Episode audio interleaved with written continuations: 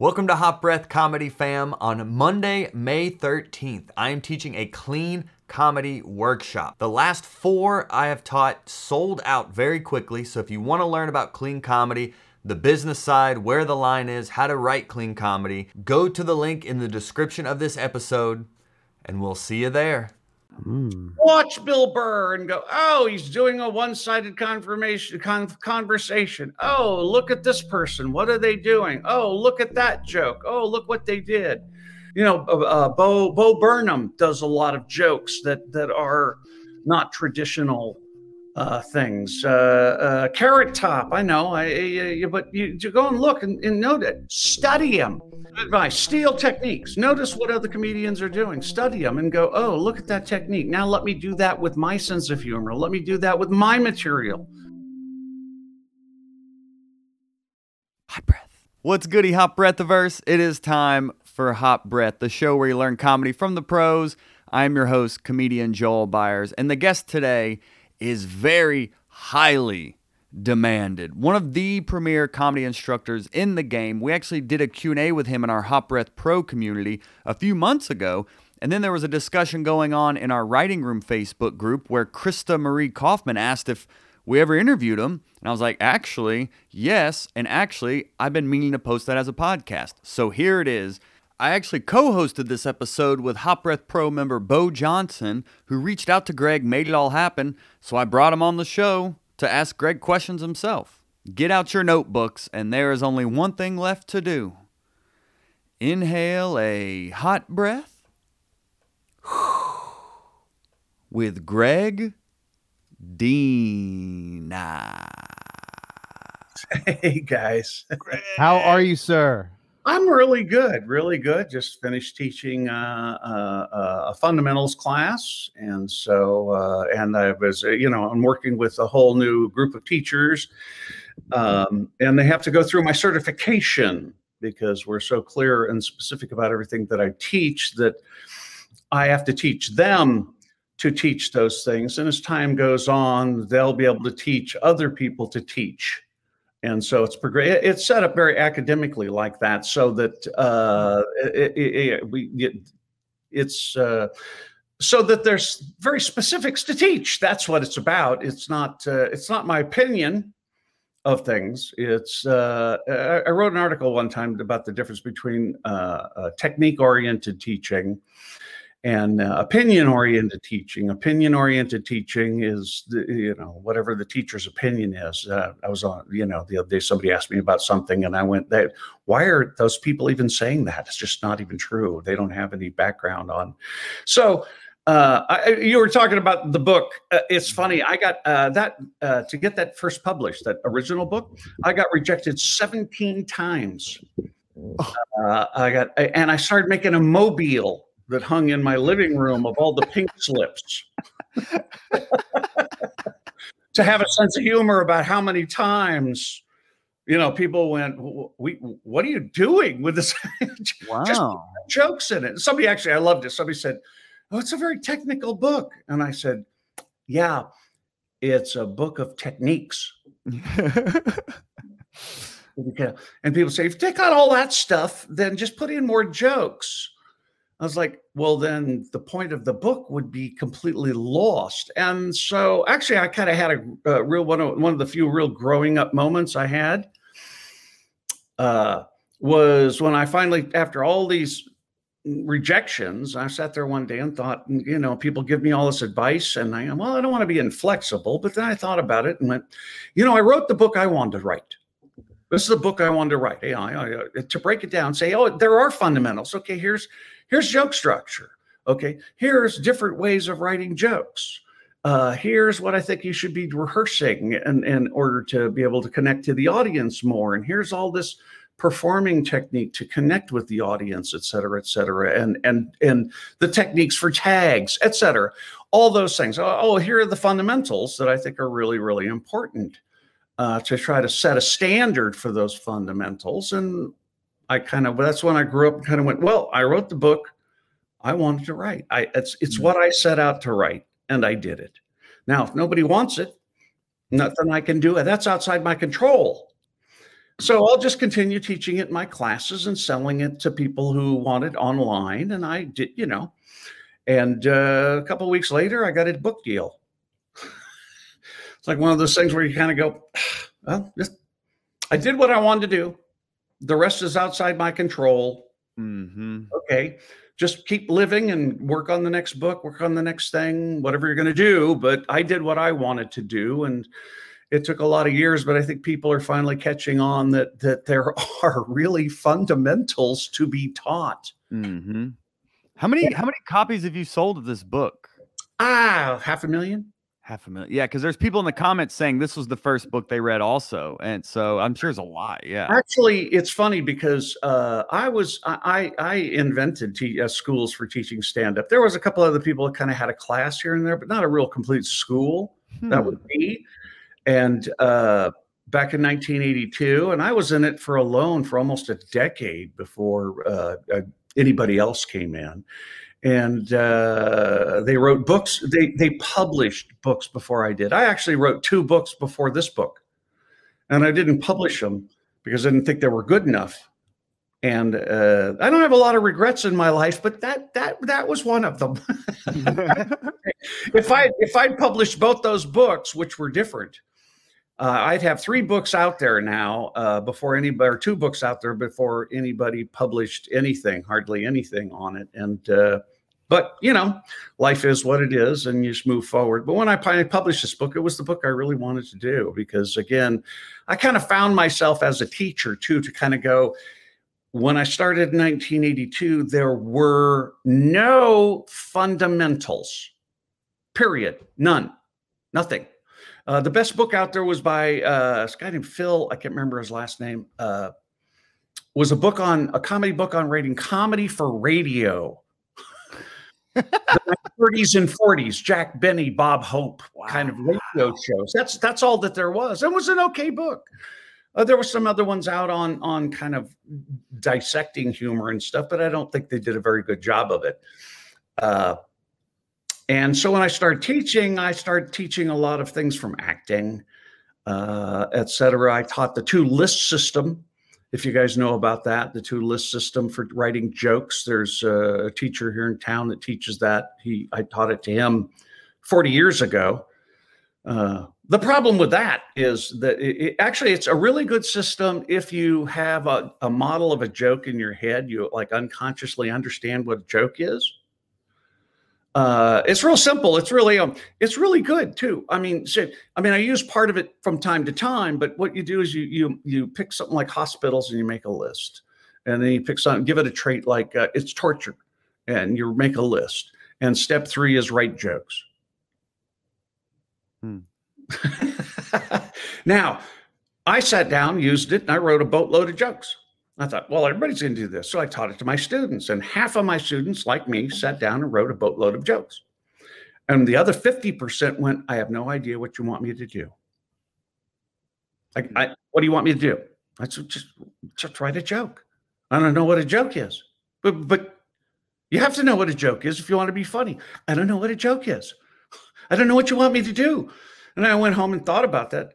And uh, I was also teaching my opinion at the time rewrite the joke this way and do this, do that. And I had one strong student who said, Look, you're teaching me to do it your way. I don't want to do it your way. I want to do it my way. Teach me to do it my way. You're able to write jokes, rewrite jokes, put it together. Teach me what you're doing so I can do it my way. And I went home, and that was that was that's what happened on that one. I went home and went, oh my God, this guy's right. My sense of humor isn't better than anybody. That's just mine. and that's all that I'm teaching. I'm just saying, do it my way. I do it this way, therefore you have to do it that way too. And and, I, and it was like uh, revolutionary. So I went home, and this is this is where it all started. As I went home and said, well, if I'm going to teach people how to write jokes, I have to say, I went, well, then what's a joke? I mean, mm-hmm. there's no definition out there. What what's a joke? What is a joke? What what is it? And that was the start of it.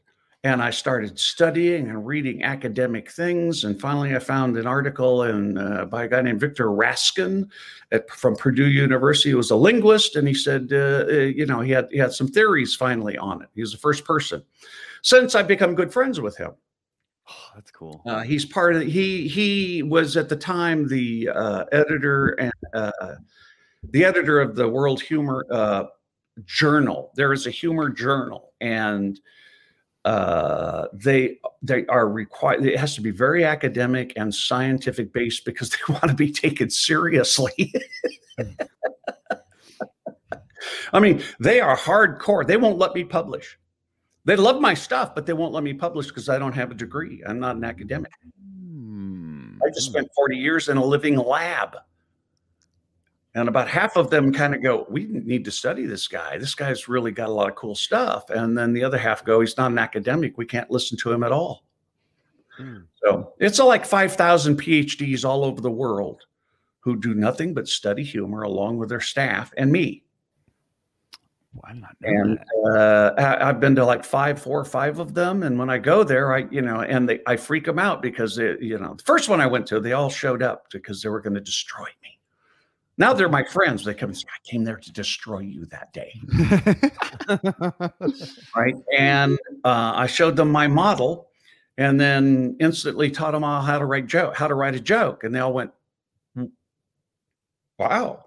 And I showed them how uh, joke structure is uh, uh, is attained in in storytelling, and they all went, "Whoa!"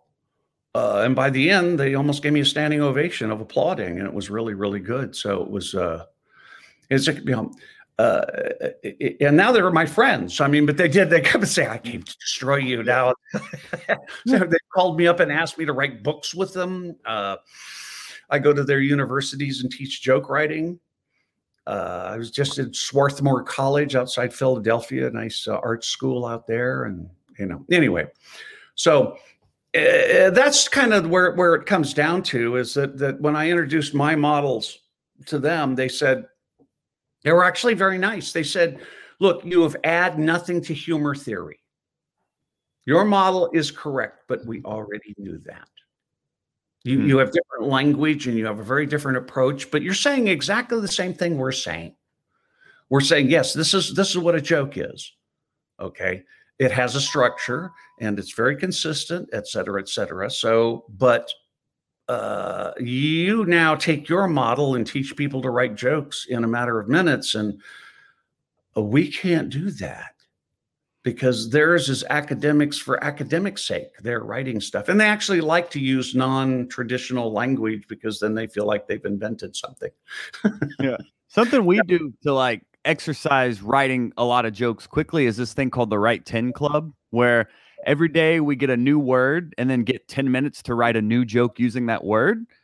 So, like with your techniques, like how would you approach if you got a new word? How would you then approach formulating it into a quick joke in 10 minutes? Uh, first of all, I'd write all my assumptions out about it. And it's nicer if you have more than just a single word, but if it implies a different world, then you write down all your assumptions about it.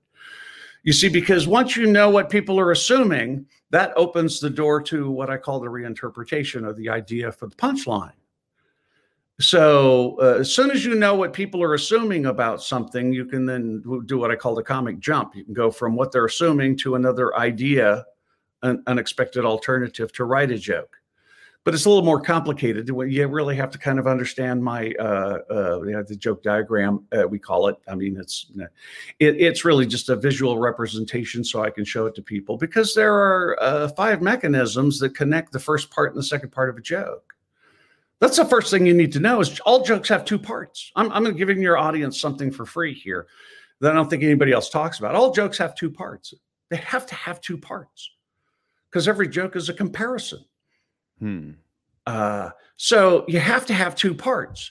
Now, I, I, see on the internet and I and I see on YouTube people say, "Oh yeah, here's joke structure, set up and punch." That is not joke structure. That is simply the way we express a one-liner. That's it. That's all it is. It shows you the two parts, but you know, uh, set up and punch is is only the it's you know to call that a fundamental in some ways. It, it, would be like going to a music school and saying, "I want to learn the fundamentals of music," and they say, "Okay, song." Wait, that's the way I express music. Right, right, right, right, right. Song, orchestra, opera.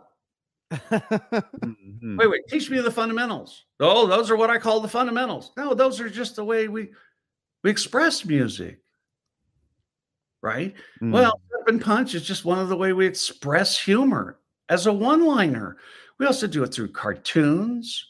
Uh, we do it through graphic novels. We do it in novels, writing. They do it in sketches and sitcoms and movies and on and on and on. So when I say joke, me personally, and this is just within my world of what I'm doing, whenever I say joke, I mean a single unit of humor.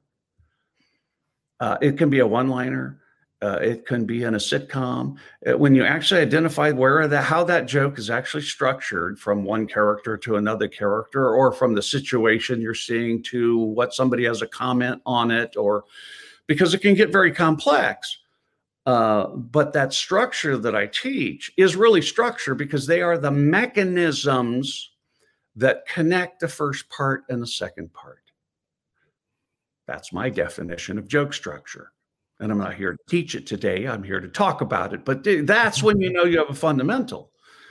Uh, and I'm not. A, I, I was taught to think this way.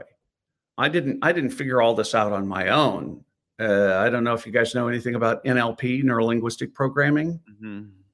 NLP, which is what Tony Robbins teaches. I was his personal assistant and worked with him for about six months. And then uh, I actually I still got a, like a satin jacket that has because I did a thirty foot fire walk with him. Wow. and, uh, and and worked with him for a long time. And then I then I started you know going oh well uh, where did he get his stuff?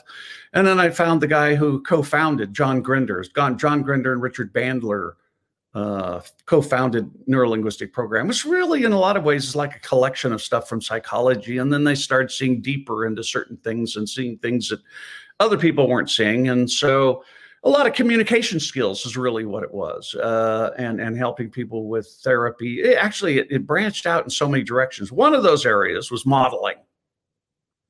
Model not not runway kind of modeling, right?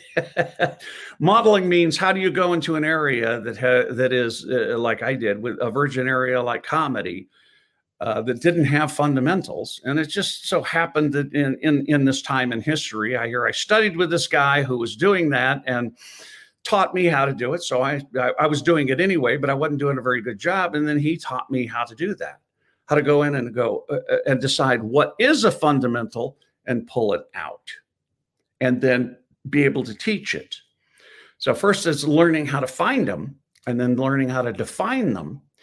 Uh, and, uh, uh, that, you know, I've been doing that for 40 years now and I'm still finding them. I, it's, it's, unbelievable how much is in, how, how difficult it is to uh, identify all the things that are going on uh, in there to, to tell. And so then I developed a model. And the model I end up using now, and this is the model I use just for understanding, is my job. You want to know my job, not what I do for money. I teach for money. What I do at home, and the fun part for me is identifying a technique that either a comedy writer, joke writer, comedian, funny person, even a funny person uh, in real life doesn't have to be a professional comedian because people use it. Identifying that te- technique. What what technique do you? For instance, I was watching Bill Burr the other day, and he he said, "Well, you, you know, you don't raise your kid. The best way to raise your kids is play catch with them, play baseball catch with them." Right? Have you ever seen the bit where he, he's playing with his son and he's throwing the ball back and forth, you know? And he does what's what I call as a one. It's part of storytelling called a one-sided conversation.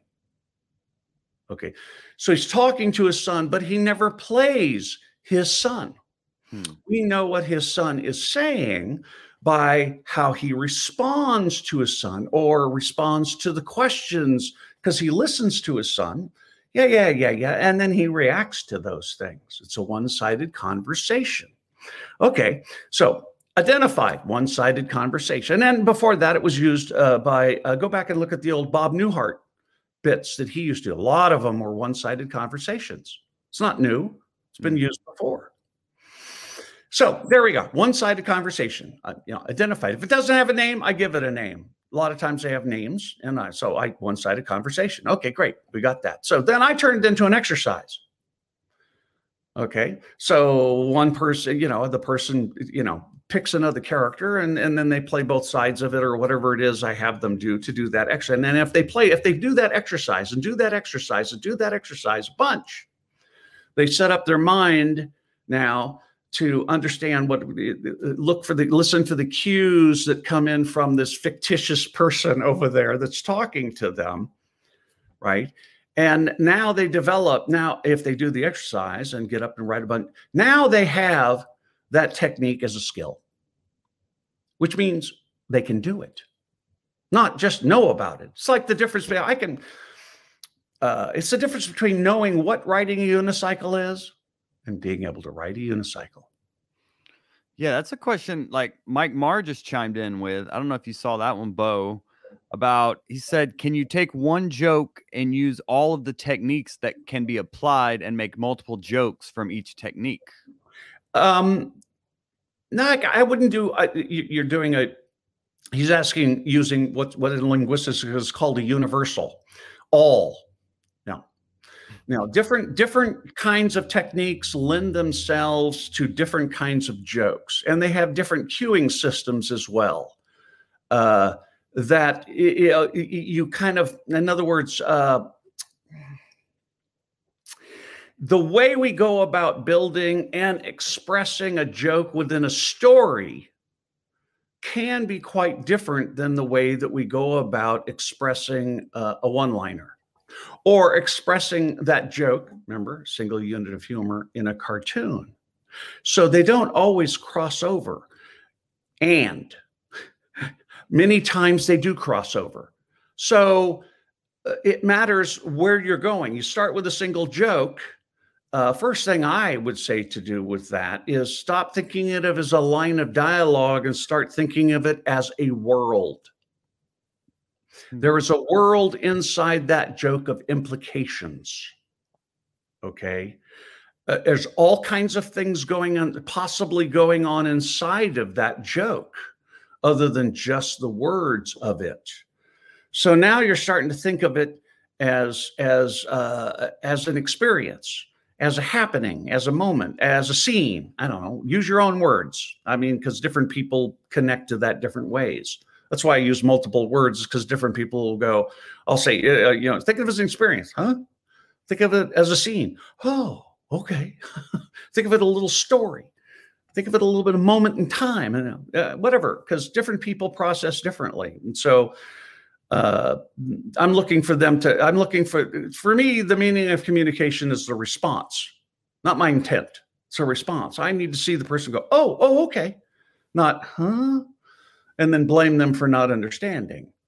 How do you create the world? How do you paint that picture? Okay, so let's just do that right now. Let's say something like, uh, okay, I'll take one of my regular jokes that I'll use, and then I'll take you through some stuff because you know, so so.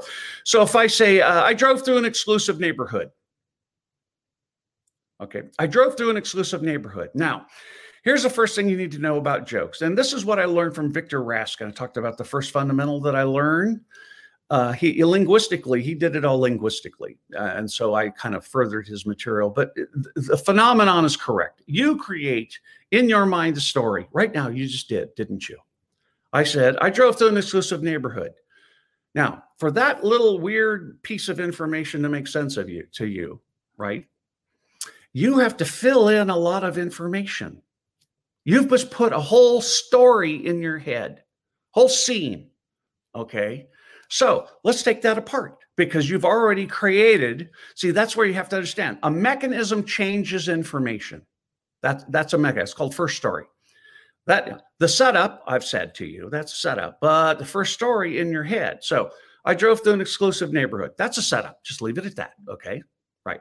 So inside that story, tell me what's going on inside that story in your head. What's happening in there, Bo? What what what do you see? And everything you say is correct. Don't try to be funny. Don't try to just the joke, but but if you know, if I said one person said to a normal person said to another person, I drove I drove through an exclusive neighborhood. That you're just going to the rich side of town. Another part of town. What else? Right. What else do you Um, see in there? Gated community. Gated community. Probably who lives in that gated community? Wealthy. Wealthy people live in that gated brick community. houses, Right. security. Right. There's some security guards, uh, people like that, et cetera, et cetera. And let's get- even get more simple. Okay, what's the person driving? Mercedes. Bentley. A car. Okay, yeah, car. Yeah. Where are they driving? Street. Right. Yeah. Okay. So no. uh, So so I drove. I drove through. You're assuming a car. You, you who's driving? The person talking. Great. Are you starting to get all this? You starting to understand? Okay, it's a car. What does a car look like? Black car, leather interior. Wow, interesting. Okay, Bo. it's hey, cool. look, red red Ferrari with leather interior. We'll go with that. nice It's because you're in a rich neighborhood, right? Of Right. course. Now, all this is correct because you took my little sentence there, Mhm. right? And you filled in all this information so that this sentence made sense to you. Mhm. Now, at this particular point, you probably both think you know what I mean. Right? Do you think I you know what I mean? I, I drove through an exclusive neighborhood. Mhm. You think you'll you've made a decision. That that's what I mean. That Yep. that's important because uh, that's a default for us. So let me let me show you what I mean by this, but but structure and and and uh, also here's another big thing. Jokes are a mental process. To get a joke is a mental process. It's not just a something something on words with a setup and pun. It's a whole mental process. I'm going to show you just a small part of this. Okay, all the things that you said. First of all, uh, did I say I was driving a car? Mm-mm. No. Uh, did I say I was on the streets? Mm-mm. I didn't. Did I say I was trying to get someplace else? No. No. Did I say it was a rich neighborhood? No. No. No. Did I say there were guards and gates and all that other stuff? Did I say that? Mm-mm. No. But you imagined all that. So I say something, a setup, and you fill in with making assumptions. You're assuming you know what I mean by all that. And so let's define an assumption. Assumption is believing something's true without proof. So basically, you've just made up a whole lie in your head. now, we have to do that. As human beings, we have we try to go through the world without making assumptions. Every time you came up to a door, you'd have to figure out what it was. Mhm. What is this thing? Oh my God. And then later, after you figure out, go, oh, it's a hole in a wall, so I can get to another place. Oh my goodness. You know, you'd, uh, you'd continually have to look in the mirror to make sure you were still human. Okay. Right now, you're assuming your car is still where you left it, aren't you? Mm-hmm. Do you have proof? No. I just had somebody steal it.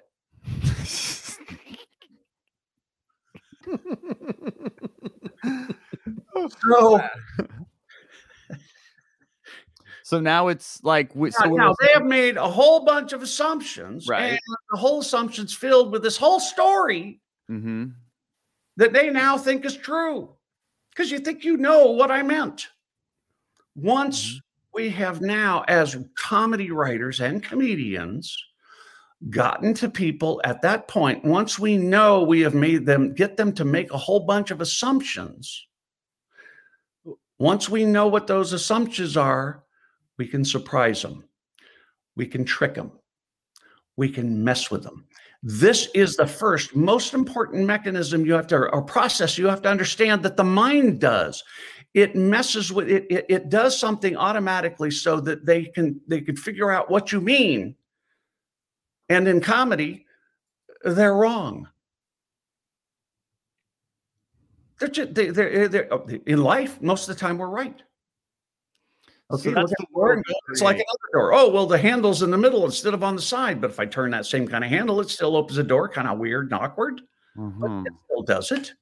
Okay. Okay. Now, it, it- do you follow? As on and on and on all day long. You do. You, you, know, you don't test every step to make sure it holds your weight, even though you have no proof that it will, Mhm. and that a million times before you stepped in that same spot. Okay. So we make these assumptions and build a story in our head. So we go, oh, we know what the comedian means. Now that's not until that point, because you hear expectation and surprise. Not until that point do you then have expectation, because once you go, I know what the comedian means, you expect that comedian to continue to talk along that line of thought. So, expectation, and this is where my work came in, requires a whole lot of processing of information, creating assumptions, creating a story, a story together until it makes sense. Once it makes sense, you go, Oh, I know what that comedian means. And now I automatically I expect you to continue along that line of thought. All that happens after a setup or the first part of a joke. we'll simplify it to setup and punch just for e- ease of language right now. Okay. So great. You've done, you've gone through all that. Now you have expectation. I like these people who go, expectation. Hey, you haven't understood all that's going on that leads to expectation. There's an enormous amount of processing going on in the human mind that gets to expectation. The, the, the building and gathering of assumptions until that's that sentence makes sense to you in, in, in, in its complete form. Kind of interesting, isn't it? When you start looking at how, how the mind processes, you're not realizing you're going through this in a flash. Boom, boom, it's all there. Boom, down, expectation. Nanoseconds. The human mind is amazing how much processing it does in nanoseconds, not even a full second. Boom, it's there. Okay, great. But you as comedians should know that. You as comedy writers should know that. All these people out there that want to be funny should know that. You should know that you give the audience piece of information, they go and build this false story. Now, let me show you how to write jokes. and this is where I shocked that whole society. I went, okay, so uh, I said I drove through an exclusive neighborhood. You assumed, uh, you assumed, you both assumed that you were driving a car, correct? Mhm. Right. So, uh, in, in the setup, there is what I call an ambiguity that you can use now that could mean more than one thing. And then once we choose it, it becomes a connector. It becomes the thing in the middle that connects the two joke. Not until you actually decide to write a joke from it. Okay, I know I'm being a little convoluted there, but so let's just take uh, uh, what made you think uh, that that there was a car involved. What in the setup? I drove through an exclusive neighborhood. Drove through. So probably just even drove, drove. Mhm. You drove. Great. Drove. So we're going to assume that's a car, right? Right. What you drove? You drove a car. Car. Okay. Now, the audience is now assuming that same thing, just like you did. Now, what else can you drive through a neighborhood? Golf ball. Aha! Good for you. Nicely done. Nice, Joel. Nice. Uh, Yes, a golf ball. Oh, it's an unexpected meaning of what you drove. You know, everybody's expecting a car. Now you jump to something unexpected. Now we can trick the audience because we know they're expecting a car because they heard drove and they said, Of course, they drove a car through an exclusive neighborhood. Right. Now we can write a joke. You know, I drove through an exclusive neighborhood, you know, used a nine iron. Mhm. Audience will go, Whoa, wait, wait, wait, wait, wait, wait, wait, wait, wait. Now we start a whole nother section of processing. And I'm not going to go through all that. It's called incongruity resolution. Then all of a sudden you realize, oh, wait, that doesn't fit. Where did I make my mistake? Oh, I finally get back and go, oh, drove. What he drove? I thought it was a car. No, it's a golf ball. Mhm. Shatter their assumption. Now, if they find humor in it, they laugh. Now, that's another, that's a philosophical point that's being debated all over the world currently about w- at what point do you actually recognize what you think is humor and what constitutes humor. I don't think they'll ever find it because it's individual. You know, it's like saying what's good music or what's good food. You know, it's, it's, you know, it's personal taste. I never did, I never deal with what's funny. I deal with the structure. What's funny is between the comedians. I always say, oh, a, uh, a little sidetrack here. There's only two places to go to find out if something's funny. And I really mean this only two. One, yourself. If you think it's funny, you do it. I don't care what anybody says. Oh, it's too gross. It's going to offend people.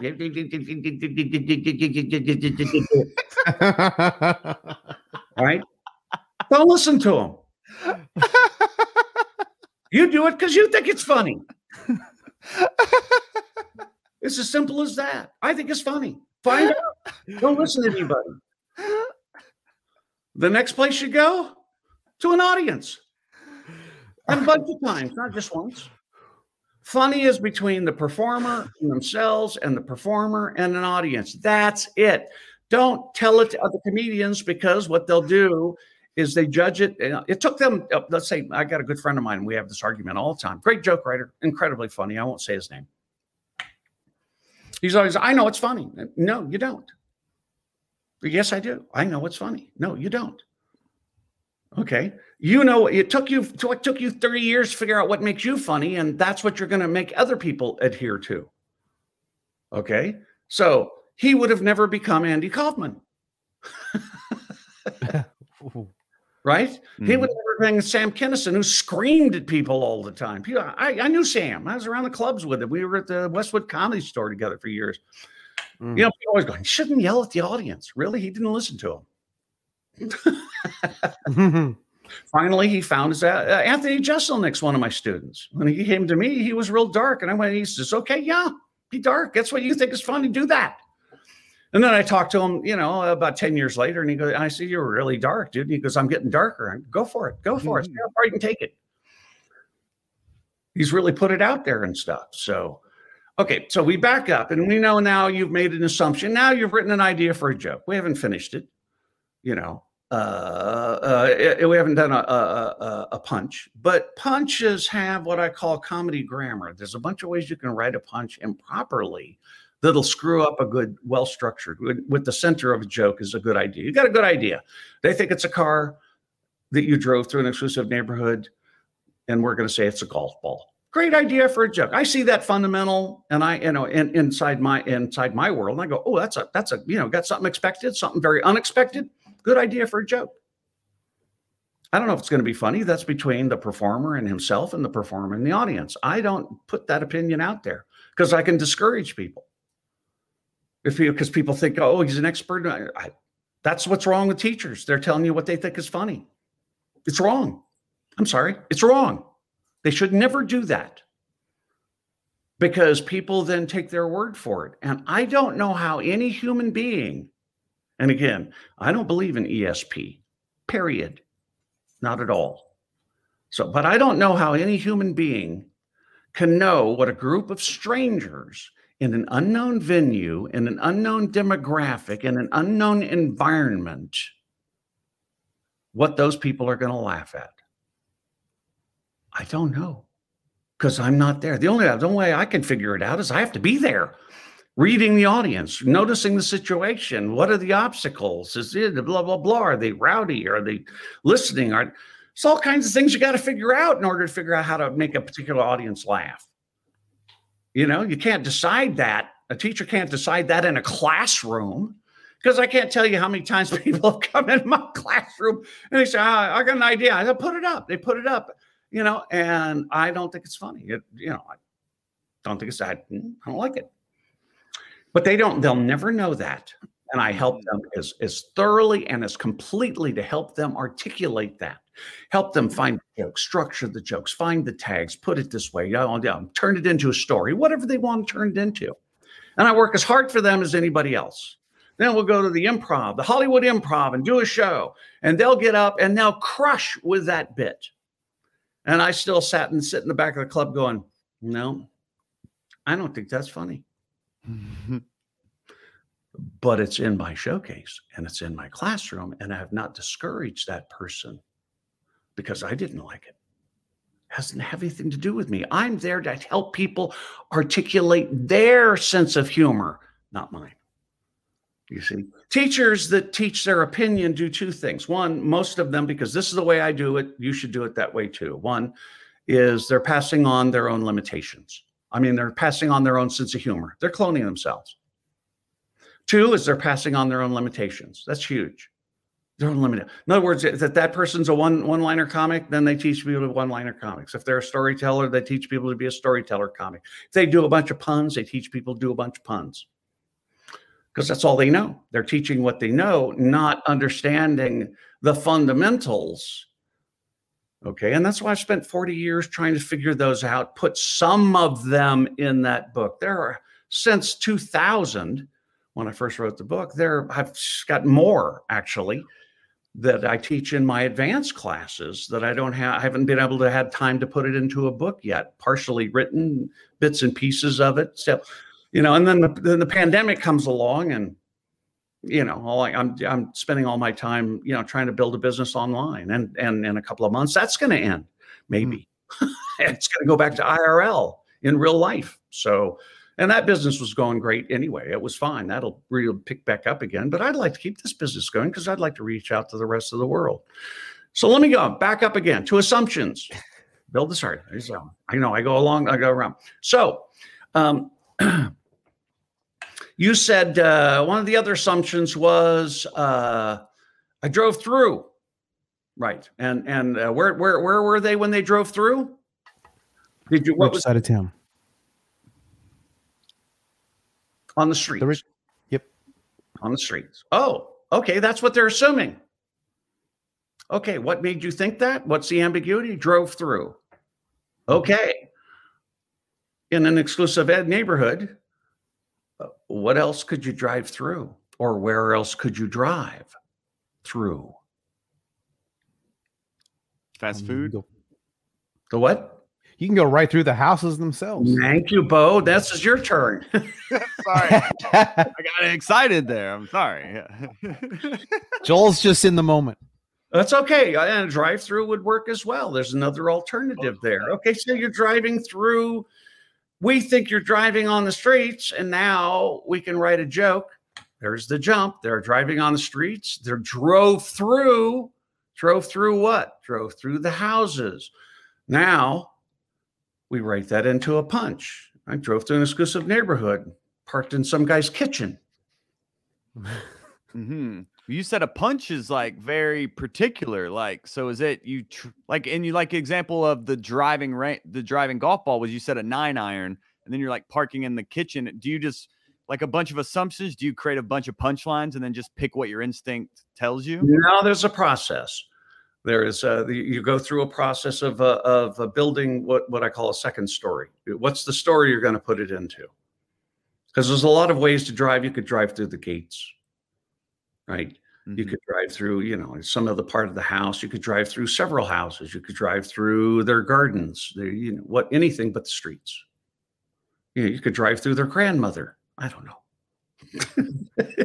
it's up to you. Anything that's unexpected is an idea for a joke. huh Okay. So now you've got choices, don't you? And that's my joke writing system. Oh, oh, let's write some reinterpretations. What are some other ideas? What else could you drive through? Could drive through a drive through. Is there humor in there? I don't know. We'll find out. Okay. Okay, let's go to another one. I'll just show you how, how simple this is. Okay. Exclusive neighborhood. You assumed that it was what? Rich. Rich. Rich. Yeah. Right? Rich. Rich neighborhood. What's another kind of an exclusive neighborhood?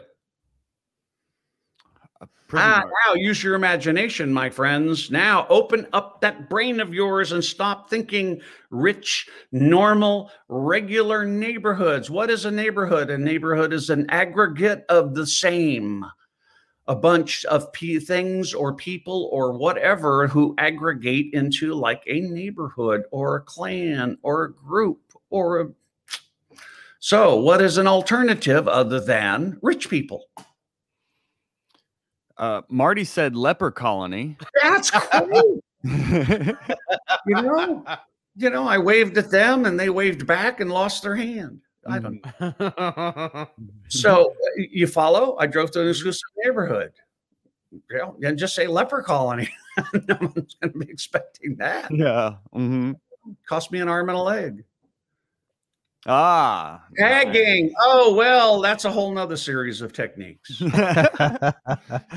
exactly. So, I Um, mean, uh, another exclusive neighborhood. Somebody said prison.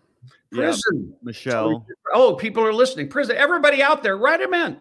Mhm. Give me, give me some ex- alternative. Give me some alternative uh, uh, neighborhoods. Come on, use your imagination. Yeah, We have a trailer yeah. park, Trailer park, great.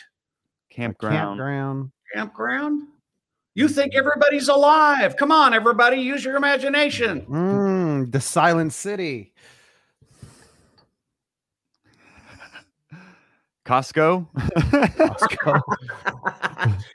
yeah, there- there's. Uh, uh, you know, I've been into Co- Costco, and there were certain gangs in different parts. a nudist colony. oh, very good. You know, they're all just hanging around. Ass- assisted living community, Nice. funeral home, graveyard. world. There you go. Wow. Come on, you still thinking they're alive? Oh yeah, you, said Yeah. no. Yeah, Yeah, cemetery. Silent City. You're Yeah. thinking they're people. Hmm. A cult. That's still people, if you want to call them that. yeah. I mean, hey. Uh, There's an aggregate. It's not people. right. Oh. Oh, a dog So pound. The zoo. A dog pound. Nice. What else? Uh, Sandy says the zoo or a wildlife preserve. Get to one. Zoo is a gated community. It was a yeah, and it's a gated Mm-hmm. community. Yeah. Yeah, Right on. Okay, and now you got two connectors in there. You got a tag right away. So zoo, and then you say, well, it is a gated community. Boom, drove through Mm-hmm. a zoo. Oh, what about an ant farm? A marionette, Marionette factory. factory. And that's fact. See, see, It's a lot of strings attached, you know. Yes. now you're tagging. Oh my goodness sakes. Because you're starting to see the connector. Strings, strings. Okay, boom. You got it. All right. Now, see, now you understand joke structure. You can write jokes at will. That's what the uh, International Society of Humor Studies all went. Wow. Well, wow. This guy, wow, we need to, wow. Then, then they all wanted to talk to me before that. Now I'm friends with them. I'm really good friends with a lot of them and stuff but it started out that the, you know so because but uh, you know i'm kind of arrogant about it too so i'm coming and going hey i think i know something here so. But you see now you understand see there's three things that happen. I want you to understand joke structure my joke structure. Setup and punch again it's not joke expectation surprise not joke structure. None of that stuff is joke structure. Joke structure are the mechanisms that connect the first part to the second part. Okay i want you to understand that three things happen. One you can identify where a joke is. That's big that's huge. Where's the joke? Okay. For instance, I do a lot of privates all over the world, people all over the world. They come to me with a, with a, with a notebook full of ideas. And then I'll say, oh, what's the first one you want to work on? And They'll open up, you know, and they'll be having an entire paragraph, whole page written out. And I'll go, okay, there's one joke there. it's only one place where there's a joke. And they, they're writing and writing and writing and writing because they're trying to find where the humor is because they don't understand joke structure. They don't understand where the joke is. So, one, once you understand that, you can go, oh, there's the joke. Identify it quickly, then start to write it with comedy grammar and get it nice and short. And again, I don't care if it's in a sitcom, a sketch, uh, in storytelling for stand up comedians, a one liner, a mime. It doesn't matter. You still do the same thing okay? The structure in in these it, it, transcends genre it transcends language joke structure transcends cultures that's why my book has been translated into five different languages. They have to change the language they have to change the jokes because those are a lot of times cultural but they never change the principles the techniques the mechanisms the processes the structures the things that I've laid out in there that for those things to happen, they don't change those because those are universal. They work just as well in Chinese as they do in English or in French. Right now, we're working at putting it in French. I've got it in my. We're working on it in Spanish. I've already. It's already in Mandarin and Cantonese, Chinese, all over China. It's in Vietnamese. It's in Indonesian, which is that language is Bahasa. Uh, why is it that my book can all of a sudden go to all these different languages and cultures, and they still they're they're learning the same? You know, it's a fundamental. Hmm. Okay some you know somebody telling you oh you can only do this much this kind of jokes and and so much exaggeration jokes and this kind of jokes where do they get that okay i don't know or some teachers are teaching things like you got to say you so everybody relates to you really so what you're going to do is force everybody to change their natural language patterns because you have some ill-gotten idea because you don't have anything else to teach people right? You follow uh, it? You know, there's, there's that's nonsense to me. There's no there's no research. There's no anything behind it. They don't do their homework into the real world. They hear some of the teachers say something, and then they say it too, and I go, "That's BS." I never change my te- my my students' language patterns. It confuses them. Mm. They've been telling stories a certain way their whole lives. My job is to get their mind functioning the way it does. You ever thought they've been really, really, really, really funny, like at a party around your friends at work. I don't care wherever it is, right? Some place where you just go off someday and you just like crush it and everybody's laughing. Okay. Uh, maybe that's partly because of pot or alcohol. Okay. I get it. Okay. So, but first of all, let's let's look at that. First of all, did you memorize the words of that story? Mm-mm. No, not really. You remembered it like you normally remember. You're telling a normal story. So that tells you something right there. Oh, it's flexible. If you tell it a bunch of times, you keep adding jokes to it. Oh, that's interesting. If you're bombing, you can cut it short and get the hell out of it quick. Oh, that tells you something about it. Wow, that's the way you've been telling stories your whole life. And then people come and practice jokes so that they start to perform unnaturally. And I'm not going to teach that to you today. That's what you pay for in my classes. Hmm. that's a big part is how do I help you around that? Because my job i think uh, as a fundamentals teacher is teach you a lot of good technique and now all that good technique leads to one outcome being present. If you're present if you're present with the audience and you play you win.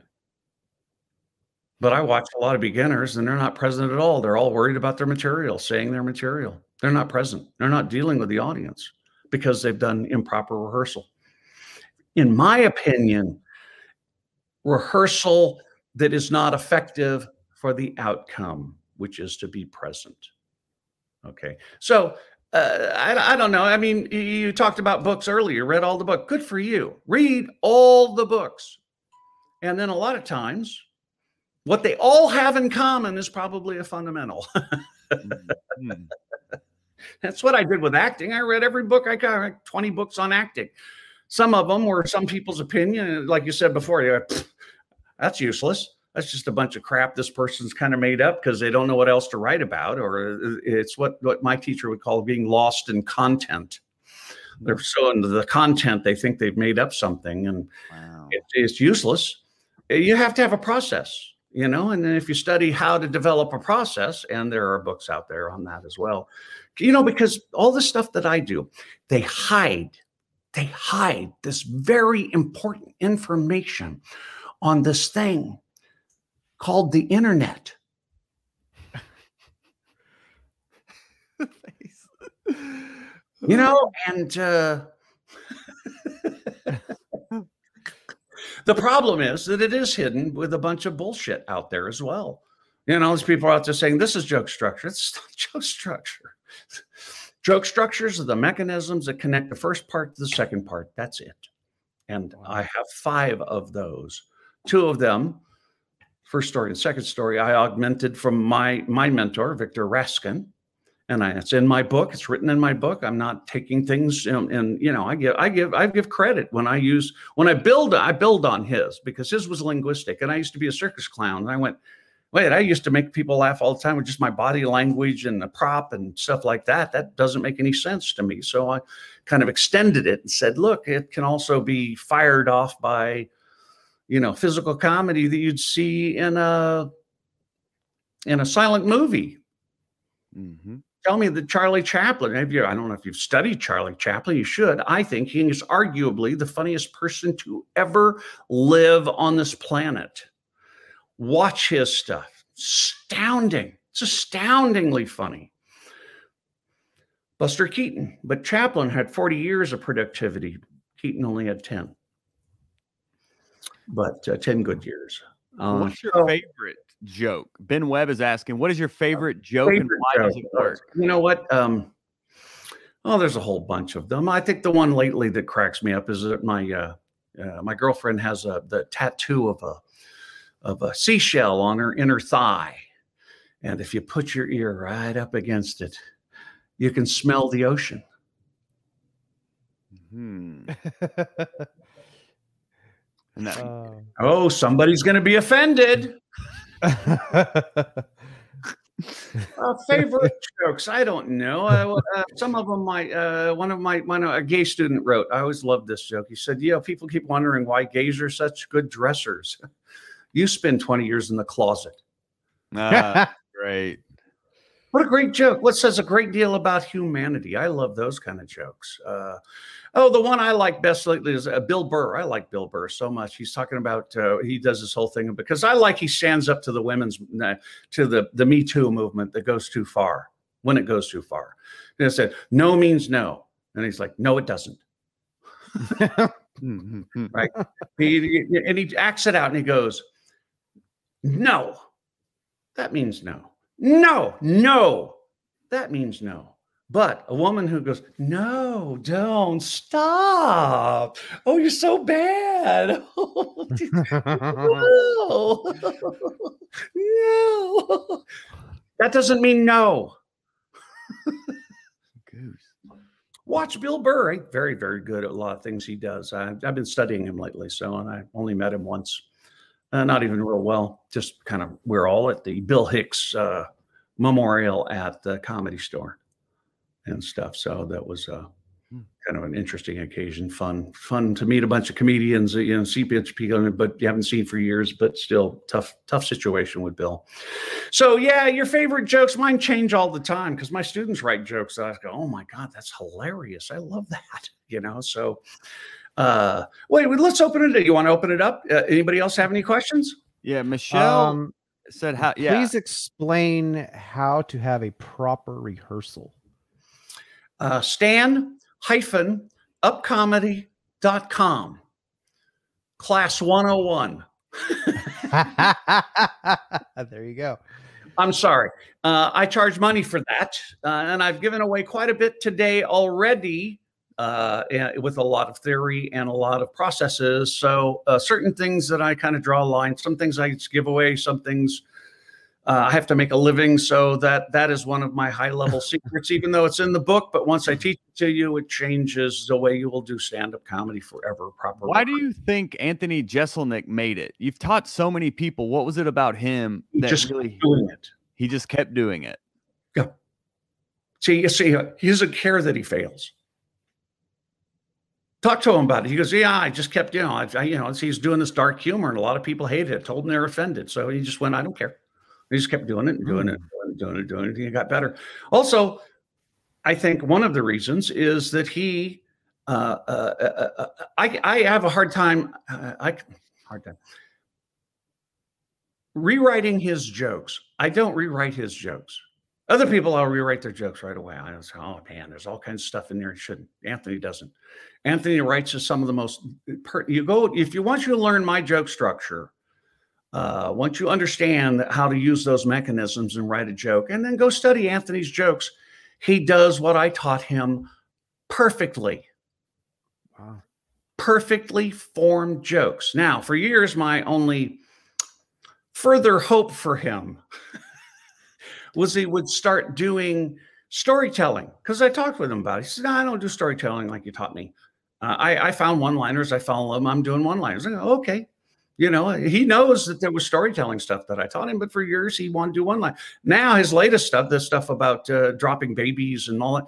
Now he's storytelling, and he's doing it perfectly as well. He's staging them the way that I taught him. He's doing characters that are real people the way that I taught him, etc.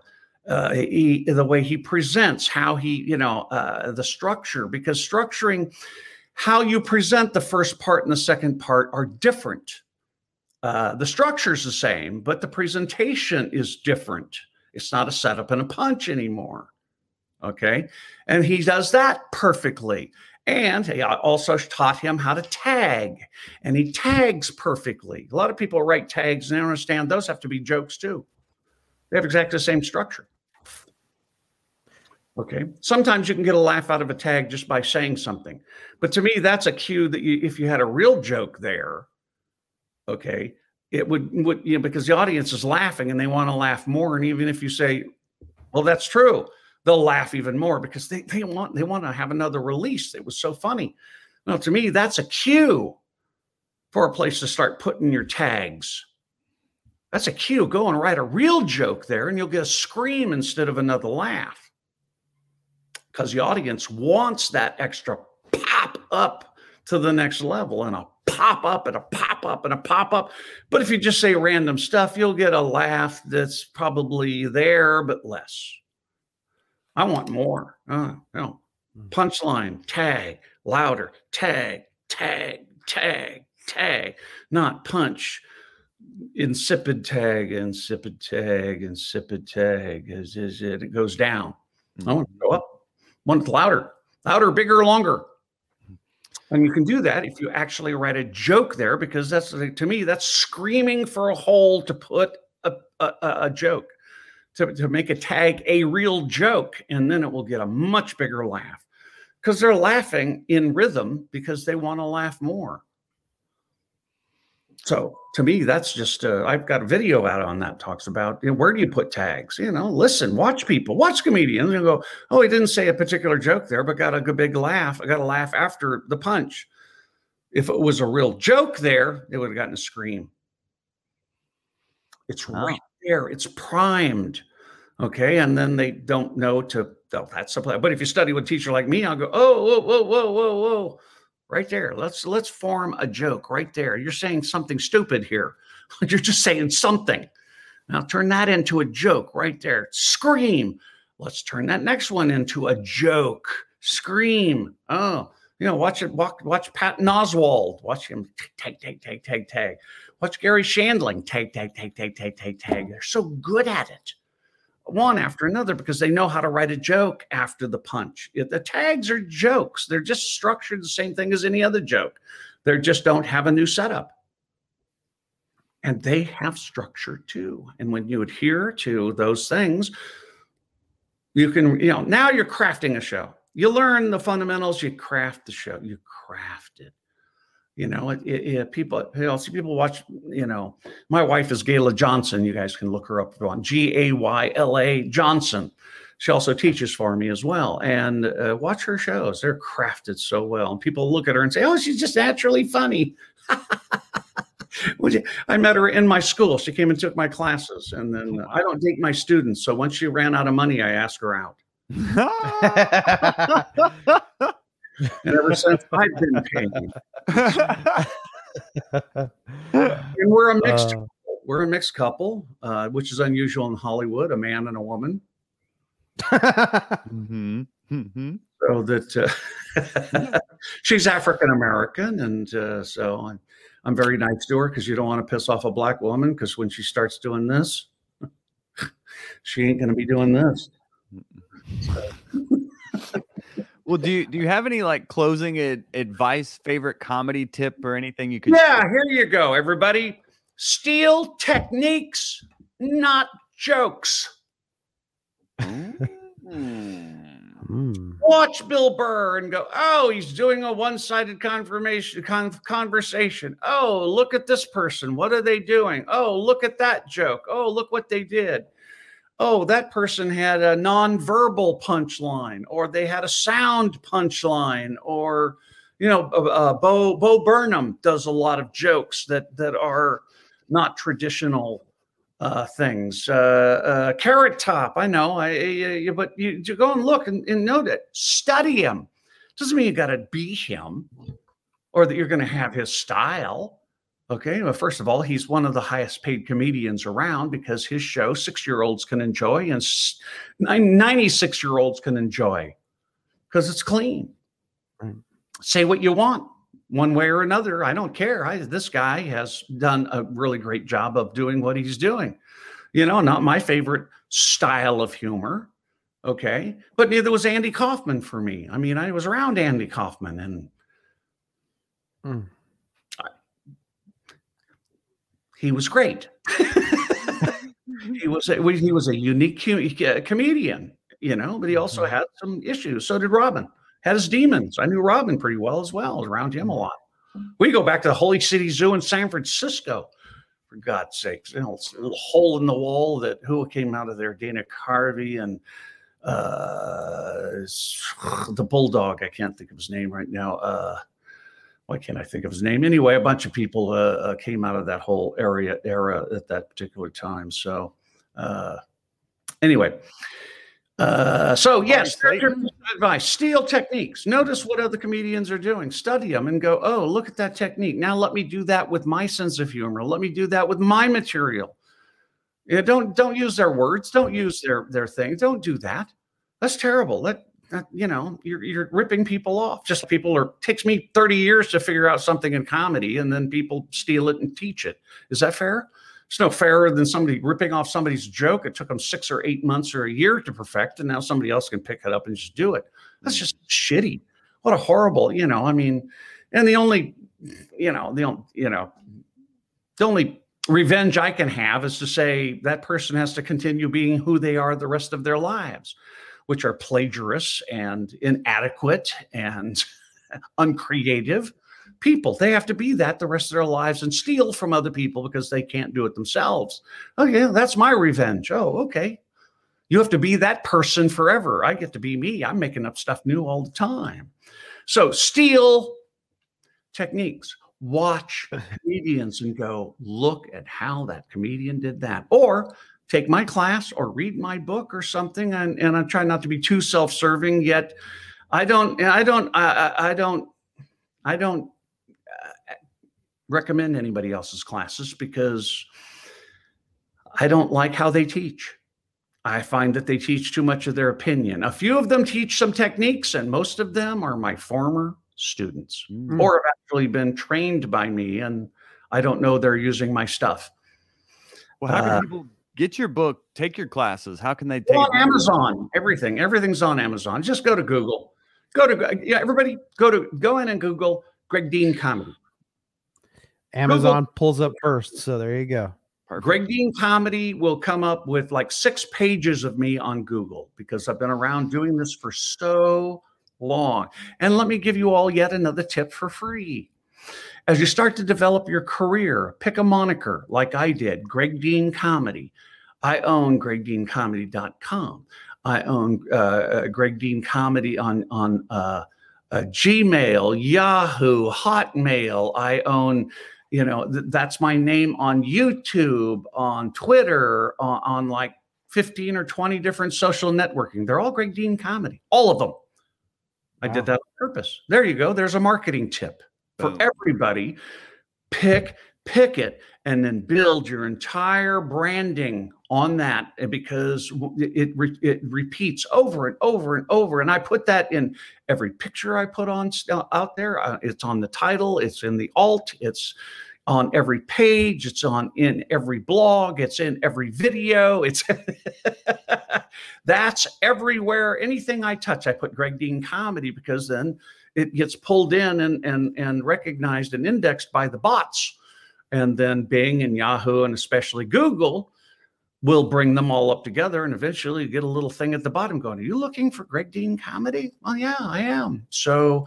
uh, that's a great marketing tip. And I've been teaching that for years in my how to how to get work seminar that we teach two or three times a year on weekends.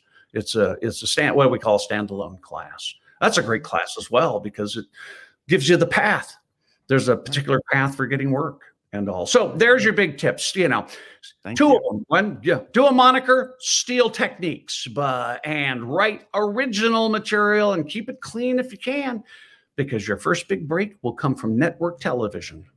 Mm, Mm. boom. Wow. Greg Dean, everyone. Yeah, thank you so thank much. You so much, Greg. You guys are Uh, welcome. This has been very amazing. Um, My pleasure. I enjoyed scratched it. the surface, barely scratched the surface.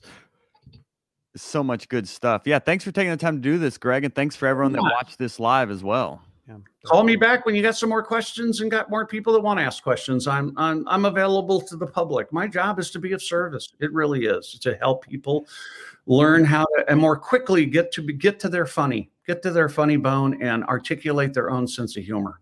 That's my job. That's what I do. I smell a part two to this interview. I'm glad it's not number two. So no, that's not a number two. okay, thank you. That that's dri- that's driving through the uh, porta potties.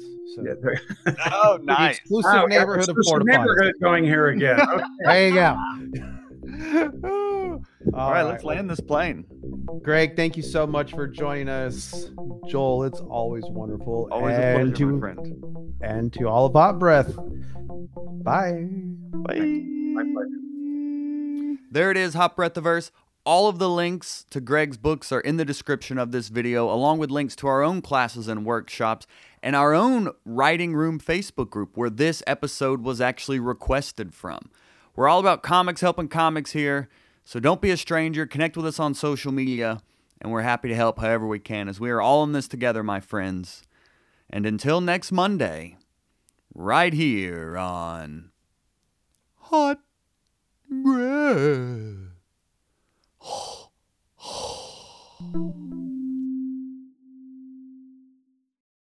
Breath. This episode of Hot Breath is sponsored by our Patreon. If any of our content has helped your comedy career, join our Patreon linked in the show notes and get positive comedy karma for life. Probably.